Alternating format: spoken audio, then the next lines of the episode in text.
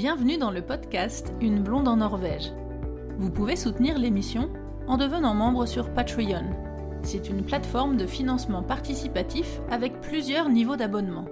Rendez-vous sur le site Une blonde en Norvège pour plus d'infos. Nous retrouvons Laurent Perronnet pour la suite de cet entretien sur les Vikings. Bonne écoute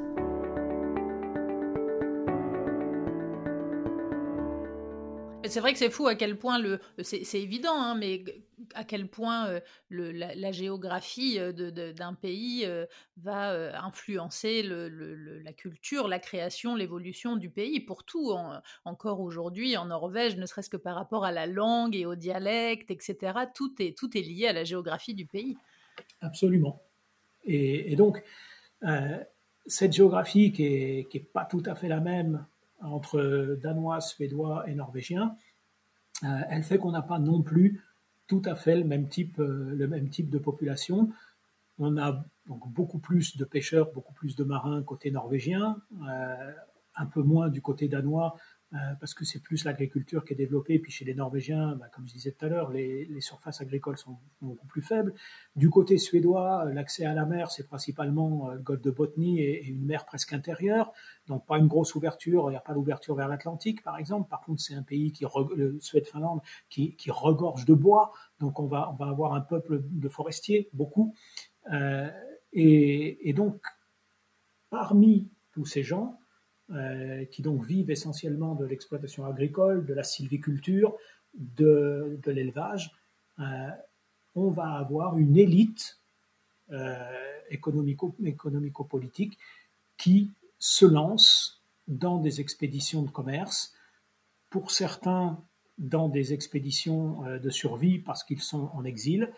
Et, donc là, on a deux grandes routes essentiellement qui sont euh, la route de l'ouest et la route de l'est. Euh, encore une fois, c'est la géographie qui décide. Euh, les Norvégiens, ceux qui deviendront les Norvégiens et les Danois, vont vers l'ouest, c'est-à-dire en fait l'océan Atlantique et les îles et les territoires qu'il occupe, qu'on a mentionné tout à l'heure. De l'autre côté, du côté de ceux qui deviendront les Suédois, on les appelle, alors eux, on les appelle pas les Vikings, on les appelle les Vareg. Mais c'est exactement la même chose. Alors, il faut que je précise, quand je dis c'est la même chose, je parle de personnes, donc c'est pas des choses. Qu'est-ce qui, qu'est-ce qui fait qu'on peut dire que euh, les Scandinaves, qu'ils soient euh, danois, suédois, norvégiens, euh, sont les mêmes?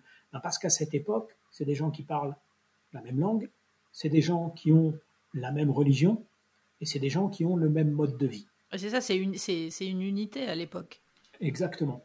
Euh, les Varegs vont, eux, pour eux, c'est pareil, si vous avez votre carte devant vous, vous allez voir que c'est compliqué quand on est en Suède, soit il, pour aller rejoindre l'Atlantique, soit il faut traverser toutes les montagnes, ce qui, est, complètement inimaginable, soit il faut faire le tour par le sud, par le sud de la Scandinavie, donc sud-Suède, détroit de Skagerrak, puis ensuite passer du côté suédois norvégien Bon, c'est long, c'est compliqué. Ils ont bien meilleur compte, ils s'en rendent compte très vite, à passer par la mer Baltique et ensuite par les, fleuves Volga, Neva, justement le Dniepr et tout ça, euh, d'aller explorer les régions de l'Est. Et en fait, on va se rendre compte que à l'Est, il y a aussi des routes commerciales extrêmement riches, même peut-être plus riches encore que ce que pouvait offrir l'Occident chrétien c'est des routes maritimes qui mènent jusqu'à la mer Noire, qui mènent jusqu'à Constantinople. Et là, on a accès à toutes les richesses de l'Orient,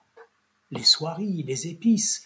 Et il y a un, échange économico-culturel qui se fait entre les Scandinaves et l'empire, les empires du monde arabe, euh, qui va donner naissance petit à petit à ce qui deviendra la Russie. Et un truc, moi je trouve magnifique, c'est que, que chacun se représente la Russie classique. La Russie classique, donc avec ses, grands manteaux de soie et de fourrure, tu vois un peu comment c'est, ces coupoles d'église euh, en bulles, etc.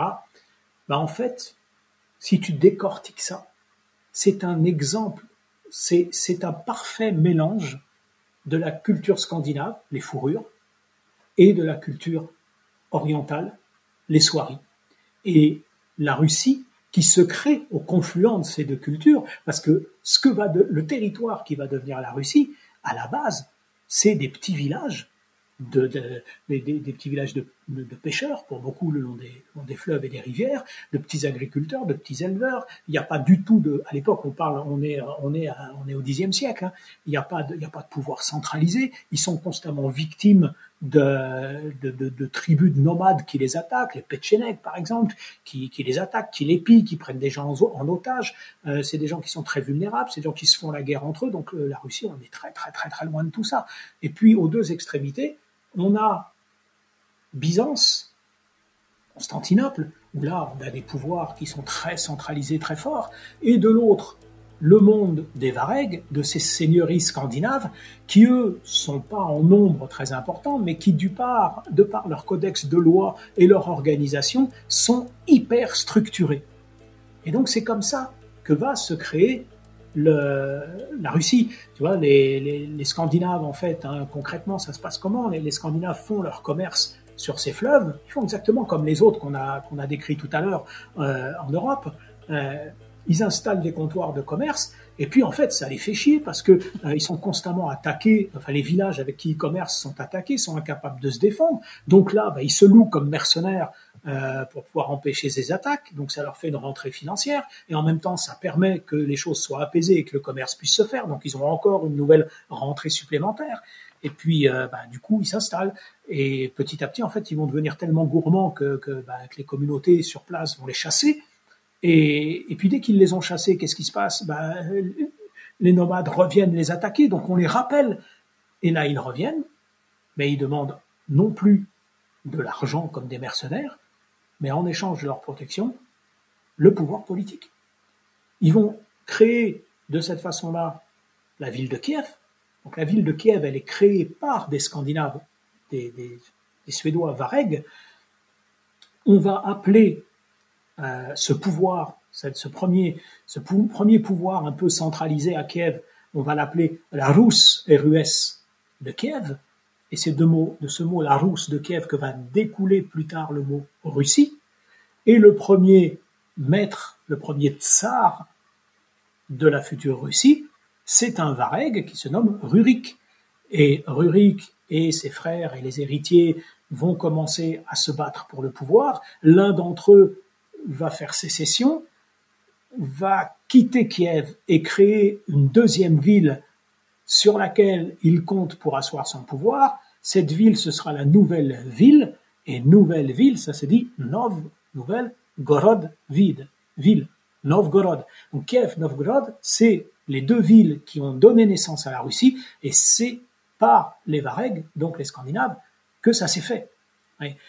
Ces mêmes Varegs, euh, une fois qu'ils ont installé leur pouvoir sur ces régions-là, ben, le commerce, ils le font avec Byzance, Évidemment, ils essayent d'attaquer Byzance, et puis il y a une bataille navale qui se solde par un énorme échec, ils y reviendront plus, donc il y aura pas, ils vont pas, ils vont pas aller plus loin, et pendant très longtemps, on va avoir des échanges économiques euh, importants entre ces deux, entre ces deux régions. Euh, donc une route, la route de l'Est, euh, une route passionnante, super intéressante et, extrêmement riche aussi, au moins autant que celle, que celle des Vikings à l'Ouest. À l'Ouest, ouais. Voilà, mais encore une fois, donc concernant une petite partie des populations, sachant qu'il faut bien garder à l'esprit que l'essentiel des populations scandinaves vivaient sur place, ne se déplaçaient pas. Euh, le vaste monde, euh, ça se limitait à la vallée dans laquelle on vivait, et bien souvent on n'allait pas au-delà. Il euh, ne faut pas oublier aussi que c'est des conditions de vie qui sont, qui sont très rudes. Le, voilà, le, climat n'est pas tendre. En, en, Norvège, pareil chez, chez, les voisins suédois, un tout petit peu, un tout petit peu plus chez les Danois, mais c'est des, des, conditions de vie qui sont, euh, qui sont passées particulièrement rudes. Euh, là aussi, ça casse aussi, il faut aussi un petit peu euh, remettre dans la réalité un autre mythe qui est celui du fier viking, qui est un peu un surhomme. Donc ça, c'est beaucoup Hitler hein, qui, a, joué là-dessus.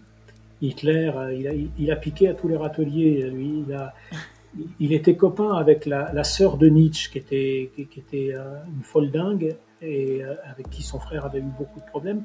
Une femme qui n'a jamais compris euh, les textes de son frère, par contre, qui s'en est fait l'héritière testamentaire.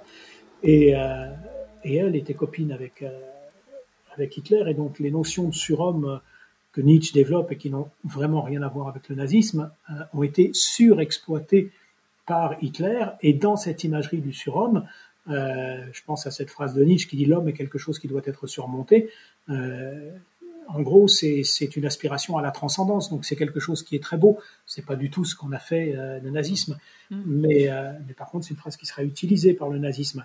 Et dans l'image donc du surhomme, euh, Hitler a énormément joué avec les Scandinaves. On a une, affiche de propagande très intéressante au musée de, Narvik où on voit, le, on voit la Norvège, une carte de la Norvège et de chaque côté une colonne de soldats, d'un côté une colonne de vikings et de l'autre une colonne de nazis. Et il y avait vraiment chez Hitler la volonté d'associer le mythe du guerrier viking ultra puissant à, ce germain indestructible qui devait régner euh, durant mille ans. Et c'était à ce point que, euh, ça on ne le sait pas toujours, mais euh, Hitler avait prévu, comme tout chef de guerre, un, un point de retrait en cas d'échec militaire, en cas de revers militaire, et l'endroit au monde où devait se refaire l'armée allemande et le Reich en cas de défaite, c'était la Norvège. Et il y avait tout un projet qui s'appelait Forteresse Norvège autour de ça. Et c'est pour ça qu'il a toujours cherché à, à, amener les Norvégiens vers le nazisme plutôt que leur imposer. Alors ça n'a pas marché, les Norvégiens se sont vraiment euh, dressés contre le nazisme du début à la fin de la guerre. Euh, c'est encore un autre sujet. Euh, mais, mais voilà, je voulais faire le lien avec cette idée du surhomme. pareil, un petit peu plus tôt, ben, on a eu l'imagerie Normandie aussi, toujours avec ces journaux dont on a parlé tout à l'heure, ces illustrés qui dessinaient des, qui dessinaient des dracars, qui dessinaient les, vikings avec leurs armures, leurs côtes de mailles. Alors tout ça, c'est des conneries, ça n'a jamais existé. Les vikings n'avaient pas de côtes de mailles. Ils s'habillaient pas comme ça, c'est trop lourd, ça fonctionne pas avec leur mode de, leur mode de déplacement, leur mode de, vie. Euh, mais par contre, on en a créé une image, et puis l'image, elle a aussi été euh, un des autres éléments qu'a créé cette image du viking indestructible. Euh, c'est un peu les opéras de Wagner. Wagner, dans, dans, dans la, la, tétralogie, il représente il met en scène la mythologie germanique qui est la mythologie scandinave. C'est la même. La source de la mythologie germanique, c'est la mythologie scandinave. La mythologie germanique, elle est, euh, à la mythologie scandinave ce que la mythologie romaine est à la mythologie grecque. C'est-à-dire la même transposée, c'est exactement la même chose. Euh, ce qu'il a fait Wagner, c'est qu'il a mis en scène les dieux et l'image qui en est restée, les dieux scandinaves, ben, l'image des Scandinaves, elle est à l'image des dieux scandinaves. Donc, c'est des personnages avec ces, grandes ailes sur, euh, sur, les, sur les casques et qui n'ont jamais existé. C'était des conventions théâtrales. D'ailleurs, c'est vachement marrant cette histoire parce que il y a, y a, un mythe bien ancré, et y compris chez les Scandinaves, mais eux, ils sont conscients du truc, donc ils le font pour se marrer, euh, c'est les cornes sur les casques. Les fameux, les fameux casques à cornes. Ouais. Donc, euh, on, se représente toujours le viking avec un, casque et avec des cornes. Avec les casques, ouais. Voilà. alors, il y avait, mais corps, il n'y avait pas. C'est, enfin, le bon sens même nous indique le contraire. Imagine-toi. Donc, tu débarques sur un littoral de ton bateau et tu vas aller attaquer un village.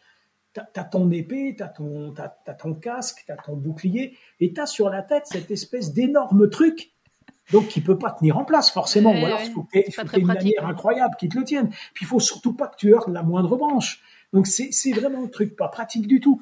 Euh, alors pourquoi, pourquoi on a inventé un truc comme Et Pourquoi, c'est pourquoi elles sont arrivées euh, sur, sur les casques alors ces, ces, cornes C'est encore le journalisme qui a amené ça, euh, comme le Drakkar, en fait, et c'est venu des, des, opéras de Wagner. Donc Wagner, qui était donc à son époque, qui était protégé par Louis II de Bavière, qui, était, qui, était, qui avait d'énormes moyens de production, c'était des spectacles incroyables. Hein. C'est ce qui se faisait de mieux à l'époque. Donc quand Wagner montait un spectacle, toute l'Europe avait les yeux tournés vers ce spectacle. Et donc on envoyait des, journalistes, des reporters et des chroniqueurs. Sauf qu'à l'époque, la photo n'existe pas. Donc euh, pour témoigner, on témoigne par écrit, on témoigne par croquis. Donc les gars font des croquis et parmi le monde des dieux scandinaves, pour des conventions scéniques, Wagner souhaite qu'on puisse identifier parmi les personnages qui se déplacent sur la scène ceux qui sont des dieux de ceux qui ne sont pas. Donc, il invente cette convention scénique qui est de mettre des ailes au casque de ceux qui représentent des dieux.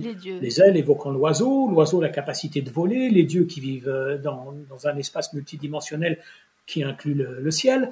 Euh, donc voilà, euh, il estime que c'est une très bonne, un très bon outil d'identification. Et dans les croquis qui sont faits, on reproduit ces ailes sur les casques, et à un moment donné, les dessins vont être un peu moins précis et l'un copiant le dessin de l'autre, parce qu'il y en a un qui était au spectacle, euh, mais son, document, il est repris par d'autres. C'est exactement comme maintenant, euh, voilà, il y a des gens qui vont faire un reportage, puis derrière, il y a d'autres organismes de presse qui vont reprendre l'information. Mm. Ben, l'information, de main en main, va se transformer et les... C'est le téléphone arabe du dessin, quoi. C'est ça, exactement. Téléphone arabe du dessin, ton expression est, parfaite. euh, et ben en fait, l'aile va devenir une corne. D'accord parce que c'est un peu la forme, hein, tu vois. et, euh, et puis, euh, puis ce truc, ça va marcher. Tac, ça va, ça va faire, comme on dirait aujourd'hui, une sorte de, punchline. Et, et, on va garder ça. Puis le, casque à cordes va s'installer. D'accord. Donc ça vient de, de, Wagner. De. Donc on a le casque à cordes qui s'installe, on a les codes de maille qui s'installent, qui elles sont héritées d'un autre Moyen Âge. et puis, et puis l'idée, l'idée de, de ce surhomme. Donc tu disais tout à l'heure que les Vikings ne portaient pas de côte de maille. Il y a Christian qui demande quel était leur costume traditionnel, comment ils s'habillaient, et est-ce que ce qu'on voit dans les films ou dans les séries, c'est vrai? Est-ce qu'ils s'habillaient comme ça? Alors ça dépend quel film et série, mais euh, tu peux éliminer tout ce qui est armure, casque à cornes, on l'a évoqué. Le, vêtement des, anciens Scandinaves, hein. alors c'est pareil, là je fais juste une très courte digression, c'est plus cohérent d'appeler ces gens les anciens Scandinaves que les Vikings, parce qu'on a vu ensemble que Vikinger, ça veut dire celui qui va de baie en baie avec son bateau. Donc une très faible part de la population euh, de ces territoires. Donc les anciens Scandinaves, dont les Vikings font partie, s'habillaient avec de la laine de mouton essentiellement. Il y avait énormément de moutons. Encore aujourd'hui, il y a plus, je crois qu'en Norvège, il y a plus de moutons que d'humains.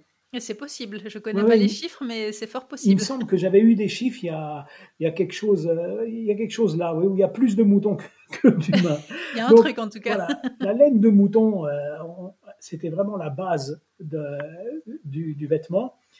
Évidemment, les fourrures, mais vous imaginez que c'est plus difficile de se procurer une fourrure que, de se procurer une peau de mouton parce qu'il faut aller la chercher, il faut tuer l'animal, il faut tout ça. Donc on en a, on en a plein, il y a plein d'animaux. Mais euh, disons que voilà, c'est un, petit peu hiérarchiquement plus important. Et puis le cuir, toujours euh, le cuir qu'on tire de ces animaux. Donc ça, c'est les trois éléments qu'on va retrouver dans la vêture des, des anciens Scandinaves euh, qu'on appelle les Vikings. Donc la laine de mouton, les fourrures et le cuir. Donc quand vous voyez ça dans des séries ou dans des films, c'est ok si jamais on vous met un casque à cordes ou une, une côte de maille, ben, c'est plus C'est pas bon. c'est une extrapolation. c'est pas ça. Ils utilisaient aussi des boucliers, des épées. Est-ce que c'était des épées euh, classiques? Ça, c'est une question de Christian. Alors, Christian, il est historien et archéologue, donc il est passionné euh, par le sujet. Globalement, euh, il y, a une constante dans les épées vikings, ce qui ne veut pas dire qu'il y a une norme absolue, évidemment. Encore une fois, chacun était libre de faire ce qu'il voulait, mais euh, il y a un modèle qu'on retrouve beaucoup. Donc, c'est une lame euh, d'une longueur moyenne de 80 cm, traversée par une gorge large, peu profonde, pour que le sang s'écoule, hein, pour, être, pour dire les choses Pour être pratique. voilà. Euh, une poignée d'une longueur d'à peu près 10 cm, avec une garde de section carrée qui fait entre 18 et 20 cm. Euh, parmi ces épées, elles n'étaient pas toutes faites dans les mêmes métaux. Euh, il y en avait qui venaient, qui étaient produites en Orient. Et elles, ont elles, ont été fabriquées entre 800 et 1000 dans un acier de très très bonne qualité. Et donc elles étaient réputées, ces épées-là, qui étaient faites à partir d'un creuset d'acier, mais encore une fois, ce n'est pas toutes les épées, mais ces épées produites en creuset d'acier en Orient avait un métal particulièrement solide, renommé comme tel. Qu'est-ce qu'ils utilisaient d'autres comme outils et, équipements en général? Des boucliers Alors bien sûr, le bouclier, le bouclier rond. Euh, et puis après, ben, des outils comme les arcs. les arcs, les, les, astes, donc le javelot, et la hache. C'était l'essentiel de leurs outils. Pour revenir aux conditions de vie, les conditions de vie en Scandinavie sont très dures. L'hygiène est assez faible, le, froid est très présent, le, le climat donc, le relief pour ce qui est de la Norvège est très risqué. il y a aussi une faune sauvage très importante et donc des prédations le, la santé est pas bonne. Euh, les gens, euh, la médecine, ils en ont, elle, est, elle, est, elle existe à peine, quoi. Dans les dernières fouilles vikings, justement, c'était une de mes questions. On, on, on aurait retrouvé pas mal d'accessoires de, toilettes. Alors c'est vrai qu'on entendait euh, euh, des choses très différentes sur l'hygiène des vikings, mais alors ils, ils, étaient plutôt propres ou plutôt sales? Je dirais que les, les gens en haut de l'échelle sociale pouvaient se permettre une certaine hygiène. Après, plus tu descends, moins l'hygiène est bonne, et globalement, c'est une hygiène euh, totalement catastrophique, y compris euh, pour ce qui est des seigneurs. Tu vois, enfin, euh, l'hygiène au Moyen Âge en France, c'est tu, peux avoir, tu peux avoir une bonne idée avec ça déjà. Il n'y a pas de médecine. on, on se lave, euh, il y a cette blague connue, hein, il dit euh, moi que je sois sale ou propre, euh, une fois par an je prends un bain. oui, donc voilà, on vit dans on vit dans un état de crasse assez permanent. permanent, oui. Voilà, un peu moins, un peu moins chez les chez les gens riches parce qu'ils ont un peu plus de loisirs d'avoir d'avoir une meilleure hygiène mais mais encore hein, euh, ça, ça reste ça reste assez faible. Le il y a énormément de maladies on a on n'a pas de médicaments évidemment on n'a pas encore moins de vaccins les infections euh, sont très vite dramatiques on peut euh, on peut devenir fou d'une rage de dents on est donc du coup la, vie est différente. On, on, est adulte dans les pays scandinaves puis c'est un peu comme ça aussi dans, dans pas mal d'autres endroits de l'Europe mais particulièrement en Scandinavie où le climat est très rude, on est adulte à 12 ans. On a des, on a des, témoignages de, euh, de, jeunes gamins de 12 ans qui, qui, euh, qui, dirigent un équipage de bateau, qui sont capitaines d'un bateau. On était adulte à 12 ans. À l'inverse, à 40 ans, on était un vieillard. On était en fin de vie, ouais. On était en fin de vie, absolument. Euh, en passant au milieu, euh, par tout ce que tu peux imaginer euh, de maladies, d'amputations, de toutes ces choses-là. Quoi. Voilà, c'était des gens euh, qui étaient, qui vivaient aussi. Ça, c'est un truc important à dire. il y a aussi des périodes de famine, parce que c'est des petites communautés, oui, mais on a vu qu'il y a en Norvège, il y a 3% de terres cultivables. Quand tu as des hivers particulièrement froids, derrière, il y a des conséquences. Euh, donc il y, avait des famines euh, assez, euh, assez importantes. Le mythe du, du, du, de, ce surhomme du guerrier, du guerrier scandinave, d'abord c'est pas un guerrier, on vient de le voir longuement tous ensemble, hein, c'est un commerçant qui a, c'est l'historien Régis Boyer qui avait une image comme ça pour le résumer qui était, qui était très parlante. Il a dans une main une épée et dans l'autre une balance à peser. Et puis en fonction de la situation, c'est l'opportunisme qui décide, il utilise l'un ou l'autre. Et c'est vraiment ça. Donc, euh, et c'est pas du tout euh, un surhomme très très très fort euh, qui, qui, qui résiste à tout. non, non.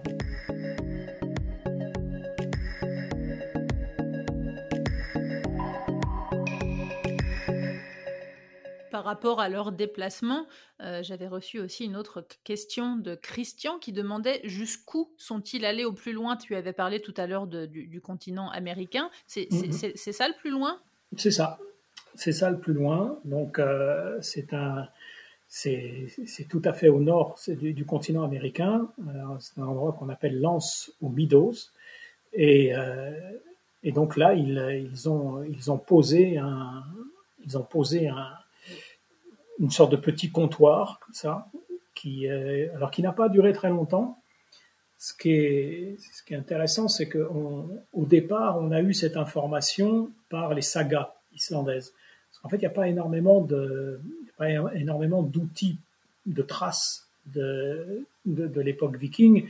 On, dispose de, certains textes, mais c'est des textes qui sont tous euh, tendancieux. Soit c'est des textes de voyageurs arabes qui, eux, euh, ont une tendance à, monstruosiser, on va dire, le, scandinave, à, le rendre pire qu'il n'est. Encore pire, ouais. Voilà, soit c'est des textes scandinaves qu'on doit à l'islandais Snorri Sturluson, celui qui écrit les sagas islandaises, euh, qui donc, à la recherche de, la, de l'histoire de ses, de ses ancêtres, euh, a écrit, a raconté l'histoire des Vikings, mais alors lui, avec le regard inverse, c'est-à-dire un regard qui tendait plutôt à les magnifier. Donc, faire la part du réel dans tout ça, ça n'est pas très facile pour les historiens. Et, euh, et ben, notamment quand on lit euh, la saga d'Éric le Rouge, euh, on, si on la suit, on se dit, bah, ils ont découvert l'Amérique. Et ça paraît quand même incroyable. Et en, fait, euh, en fait, c'est vrai. Alors, ce qui est marrant, c'est que les Américains, parce qu'il y a beaucoup, au 19e siècle, il y a eu une, très forte émigration scandinave aux États-Unis. Et, et, donc, forcément, ces Scandinaves immigrés aux États-Unis, ils aimeraient bien que les États-Unis, ou en tout cas le continent américain, euh, puisse être attaché à quelque chose de nordique. Hein, ce serait, très, chouette pour eux.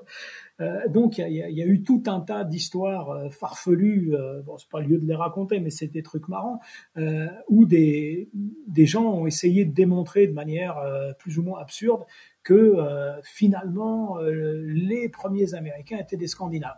Qu'est-ce qu'il y a eu de farfelu de raconter? Bah, Il y, a, y, a, un type qui il explique, il, il montre à tout le monde qu'il a trouvé une pierre runique dans son jardin, quoi.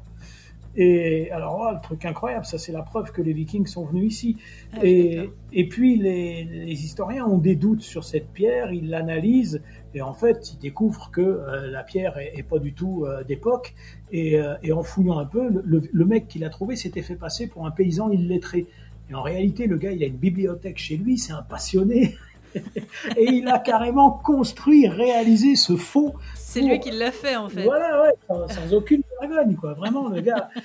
Et donc voilà, des, des choses comme ça. il y a je sais plus quel endroit des gens qui ont qui, qui ont tenu pendant euh, je ne sais plus combien de temps, euh, l'idée que les Vikings étaient venus chez eux parce qu'ils avaient trouvé une, une tour médiévale qui, qui, qui, qui prouvait qu'ils étaient venus là, jusqu'à ce qu'un historien un peu digne de ce nom se penche dessus et se rende compte que c'était beaucoup, beaucoup plus récent. Voilà, des tas de machins comme ça.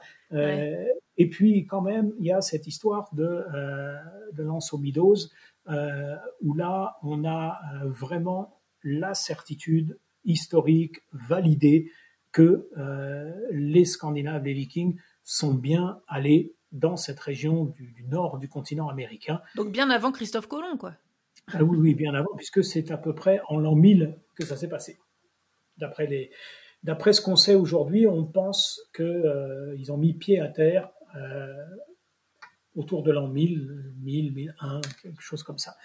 Et en fait, l'histoire est, intéressante parce que c'est parti de c'est parti de Norvège cette histoire-là.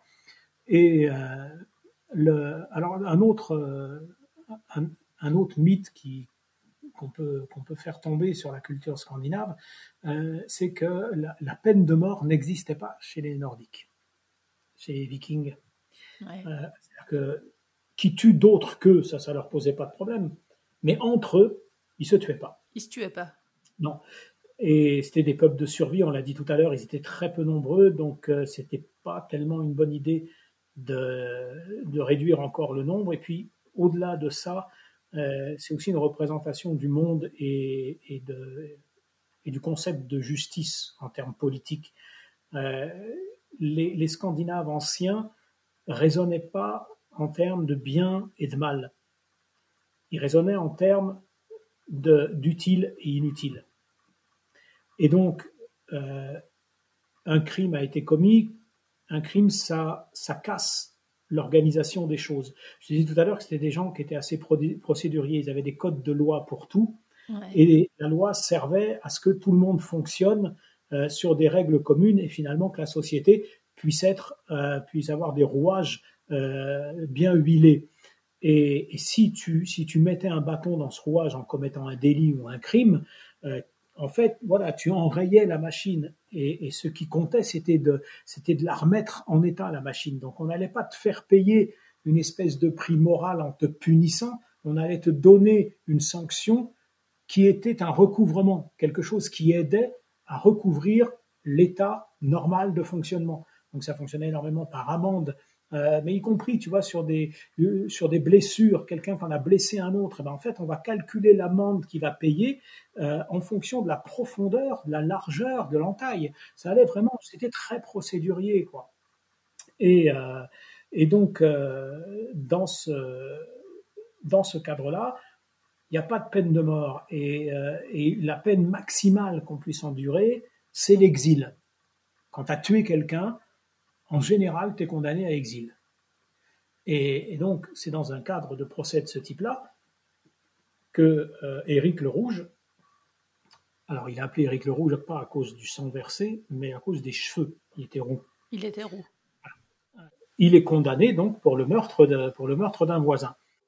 Harald a la belle chevelure, donc il, euh, il essaye d'instaurer son pouvoir euh, en Norvège, en Norvège du Sud, et et donc, euh, ceux qui veulent, euh, ceux qui ne peuvent pas l'affronter, mais qui ne veulent pas s'inféoder à lui, choisissent l'exil.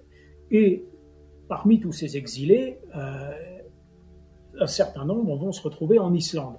Et justement, parce qu'ils ne veulent plus d'un pouvoir qui oblige à des combats de ce genre, ils vont créer en Islande, ces seigneurs exilés vont créer la première république du monde. Euh, et parmi ces exilés, il y a ce fameux euh, Éric le Rouge. Et Éric le Rouge, donc, tue un, de ses voisins. À tort ou à raison, euh, peu importe, il l'a tué, il a commis un meurtre. Et donc, il est condamné à l'exil. Il est condamné à l'exil pendant trois ans. Donc, il s'en va. Il ne peut pas revenir en Norvège, puisqu'il a déjà été viré de là-bas. Norvège qui se trouve à son ouest, à son est, pardon. Il va donc partir à l'ouest, et à l'ouest, en fait pas très loin, 500 km à l'ouest de l'Islande, il y a les côtes, la côte est de, euh, du Groenland. Et il va s'installer là. Il est condamné à un exil de trois ans, c'est un exil momentané. Donc il y reste trois ans. Et puis au bout de trois ans, il revient. Et là, il retue quelqu'un. Donc cette fois, l'exil est définitif. Et comme l'exil est définitif, il va faire ce qu'on appellerait aujourd'hui du lobbying pour essayer de convaincre un maximum de ses voisins de venir avec lui. Et il va décrire le Groenland comme un, comme un pays de cocagne. Alors c'est marrant parce que le nom même Groenland, Greenland, c'est la terre verte. C'est la terre verte, voilà. Et, il l'a décrit comme une terre où l'herbe est tellement grasse que les vaches, on, on, trait des vaches du beurre directement. c'est des extrapolations de ce genre qui restent. Et il arrive à convaincre une trentaine de familles, ce qui est quand même beaucoup, de venir avec lui. Et ces gens-là vont, euh, vont tous partir vers le Groenland et s'installer et créer une colonie au Groenland. Alors ils vont s'installer côte ouest du Groenland. Ce qui est intéressant, c'est que sur, sur, cet ensemble de navires qu'ils rejoignent, il y en a un qui est dérouté. Il part un tout petit peu en retard des autres et euh, il est pris dans une tempête et, euh, et il se perd. Et quand il se perd, à un moment donné dans sa dérive, il aperçoit des côtes avec des forêts, etc. Il ne sait pas trop où il est. Ce qu'il sait par contre, c'est qu'il a complètement dérivé. Donc il revient parce que son objectif, c'est de rejoindre Éric le Rouge. Il rejoint Éric le Rouge au Groenland, et puis euh, bah, il raconte son histoire, et son histoire, il la raconte euh, à toutes les veillées. Et, euh, et il raconte l'histoire de sa dérive, notamment dans la famille d'Éric le Rouge, où il y a le gamin d'Éric le Rouge, qui à l'époque a 11 ans, qui s'appelle Leifer Eriksson. Eriksson, c'est fils d'Éric, c'est pour ça qu'on trouve beaucoup de ces noms, euh, Son ou Sen chez les Scandinaves, qui veut dire fils d'eux. Donc Leifer Eriksson, et là, il a 11 ans et, il écoute ce récit qui, qui, le fascine complètement. Cette aventure où ce gars euh, part à l'inconnu, découvre une terre euh, dans la brume, et puis il s'y arrête pas, il revient. Et, cette, et, voilà, cette histoire-là, elle va travailler le mental de ce gamin, qui est quand même le fils d'un des principaux seigneurs du coin, donc a beaucoup de moyens. Et dix ans plus tard, donc quand il a 21 ans, il va voir le Bjarni en question, il lui rachète son bateau, il lui demande de lui réexpliquer comment ça s'est passé, et il repart dans la même direction. Et là, il va aborder une île, une terre, qu'il appellera Vinland, la terre de la vigne, et ils vont installer là trois maisons. Ils vont y rester, semble-t-il, deux hivers. Et puis après, les historiens nous disent qu'ils euh, ne s'implantent pas et ils repartent. Alors on s'est souvent, on s'est beaucoup demandé pourquoi ils étaient repartis. Mais avant de venir sur ça, je veux faire juste un point géographique qui montre que cet énorme voyage, en fait, pourquoi je racontais tout ça? Pour montrer qu'il s'est fait par étapes. D'abord de la Norvège à l'Islande, 5-6 jours de navigation, c'est pas beaucoup. Puis de l'Islande au Groenland, c'est à peu près pareil. Puis du Groenland à Terre-Neuve, parce que c'est dans cette région-là que, les Vikings ont accosté. Bah ça, tu vois, à chaque fois, c'est par étapes, et donc ça permet de faire des voyages qui ne euh, sont pas des voyages insensés, quoi. Et donc, on s'est beaucoup demandé euh, bah, pourquoi, les, pourquoi les Vikings euh, sont pas sont pas restés là-bas.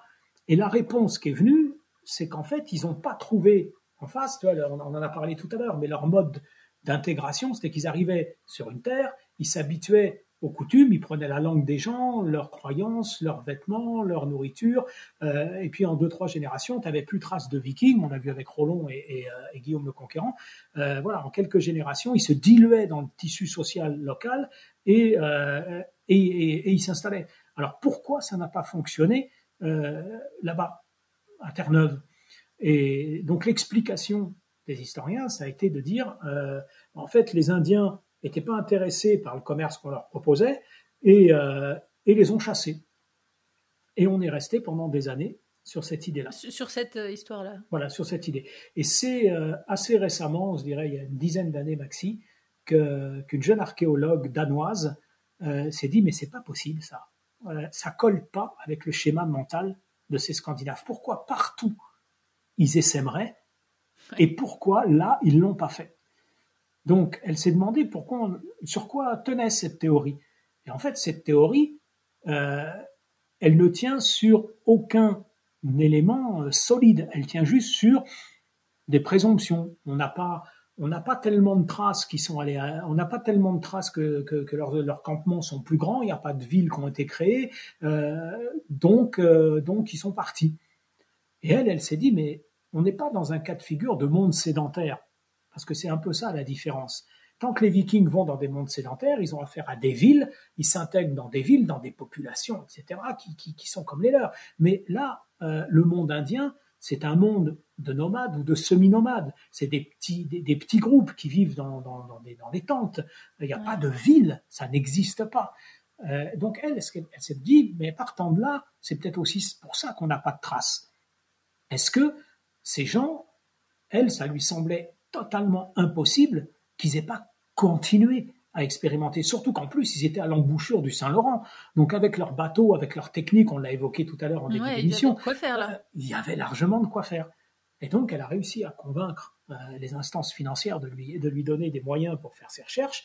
Et euh, elle a trouvé, il y a, je crois que c'est très récent, ça fait 5-6 ans maximum, elle a trouvé grâce à de l'imagerie satellitaire, hein, c'est comme une espèce de, radio du sol, justement plus loin que, le, campement habituel, 100-150 km, sur, les affluents fluviaux, elle a trouvé euh, ce qu'on est à peu près sûr aujourd'hui être un deuxième camp scandinave.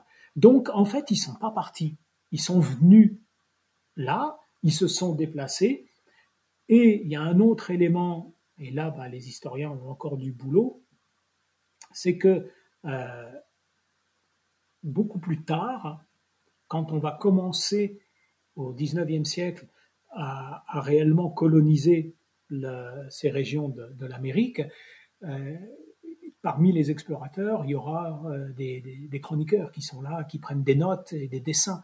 Et, dans une tribu indienne de ces régions-là, il va y avoir des dessins d'Indiens roux. Tu vois? Et euh, alors malheureusement, cette tribu euh, s'est complètement éteinte parce que les, les, Européens du 19e siècle leur ont apporté des maladies qui les ont tués. Mais euh, l'hypothèse de travail, c'est que il y a eu des mélanges entre Scandinaves et Indiens, ce qui est absolument pas, ce qui est, ce qui est pas du tout impossible puisque c'est exactement ce qu'ils faisaient partout. Euh, ils se mariaient avec des femmes locales. Ils se mélangeaient aux populations locales. euh, Exactement. Et, et- et au fond, il n'y a pas de raison qu'ils aient pas fait la même chose à cet endroit. ouais. Voilà. Et simplement, comme ils sont dans, une, dans un, un- un monde dont le fonctionnement est un fonctionnement de semi-nomadisme, euh, dans lequel il n'y a, pas de- il a pas de ville et pas de sédentarisation, bah, du coup, historiquement, on n'a pas les traces de sédentarisation habituelles. Donc ça, c'est une, une des hypothèses de travail euh, actuelles concernant ça. Donc pour répondre à la question initiale, le plus loin où ils sont allés à l'ouest, c'est donc les environs de Terre-Neuve, et à l'est, c'est Constan- c'est Constantinople. Ah, Donc ça fait beaucoup, hein, ça fait loin. Ouais, c'est des, des grandes échappées quand même. Exactement. Pour finir, pour la colonie du Groenland, là, le, Rouge, là, qui, est- qui est- qui est cette fois condamné à l'exil définitivement, euh, il s'installe donc avec tous ces gens qui sont venus avec lui, et la colonie qui va implanter là-bas, il faut voir ce que c'est, hein, le Groenland, c'est vraiment, c'est- aride, hein, c'est dur de vivre là-bas. Et ben, ils vont installer une colonie qui va, qui va survivre euh, jusqu'au 15e siècle et puis qui va disparaître du jour au lendemain. C'est-à-dire que dans l'espace de six mois, ils, étaient, ils avaient des contacts réguliers avec, euh, avec le reste du monde par, par navire. Tous les six mois, il y avait des navires qui venaient et qui partaient faire du commerce. Euh, donc, euh, bah là, il y a un navire qui part, tout le monde est là, et quand il revient six mois plus tard, plus personne est là. Il n'y a plus personne. Qu'est-ce qui s'est passé? tout, tout- tout le monde est mort. Et, euh, et ça a été un mystère pendant, des, années et des années pour les historiens. Et on a fini par le résoudre. En fait, c'est un, petit refroidissement de, quelques degrés de la température qui a complètement transformé toutes les conditions de vie. Euh, comme ils ne mettaient pas les sols en jachère, ils n'ont plus pu faire d'agriculture, ils ont chopé des maladies, ils sont morts. Et, c'est la raison pour laquelle les, vikings scandinaves ont disparu du Groenland. Une petite chute de quelques degrés de la température. Alors c'est très Refroidissement intéressant. climatique. Refroidissement climatique. Ce qui, ce qui est très intéressant là-dedans, euh, c'est de faire une petite extension sur euh, justement le- les raisons de cette disparition qui sont plutôt des, régions, des, des raisons euh, historico-sociales. Le, le moment où le Groenland est colonisé correspond au moment de la christianisation des pays scandinaves. Et on va même avoir un évêché au Groenland. C'est un truc incroyable. Il y a un évêque du Groenland. Mais ce que ça veut dire derrière, c'est qu'il y a tout le poids de l'Église qui pèse sur cette colonie. Et ça va expliquer cette, cette Église qui, en fait, condamne tout ce qui n'est pas elle. Elle va condamner les autres qui vivent là. Parce que là, je dis, ils viennent s'installer au Groenland, mais il n'y avait pas personne au Groenland. Ouais, Il y avait les Inuits. hein. Ouais, ouais. Et les Inuits, ça fait 3000 ans qu'ils vivent là. Donc les réchauffements, les refroidissements de température, ils en ont vécu. Et ils ont survécu. Et, Et ils ont celui- survécu. celui-là, ils y ont survécu, tu vois. Mais pas les, pas les Scandinaves. Et en fait, la raison en est très simple. C'est que l'Église a diabolisé les Inuits, et donc les diabolisants a interdit qu'on s'adapte à leur mode de vie. Donc on s'habillait à l'européenne, avec de la laine, alors qu'il aurait fallu s'habiller avec de la fourrure. On mangeait pas les bonnes choses. Tu vois, on on n'avait pas un mode de vie Adapté au climat et à l'environnement. Ouais. Et, et en fait, le fait de s'être tellement projeté dans une transcendance abstraite qu'était cette Église et qui, elle, était basée sur un monde qui était finalement l'Europe et qui était aux antipodes des conditions de vie euh, géologiques et climatiques du Groenland, Ouais. eh ben, ça, ça a fait que euh, la moindre variation de température a décimé tout le monde. Donc ils sont morts de mauvaise adaptation, quoi. C'est ça, exactement. Cet entretien avec Laurent a été découpé en quatre épisodes. Dans la prochaine émission, nous parlerons de leur exil en Islande, des bateaux vikings et des techniques de navigation, de la religion, de l'organisation de la société et de la musique. Retrouvez les épisodes sur toutes les applications de podcast et en format vidéo sur YouTube. N'hésitez pas à mettre des petites étoiles pour noter le podcast et à partager les épisodes. Merci à Louise et Pierre qui soutiennent le podcast sur Patreon.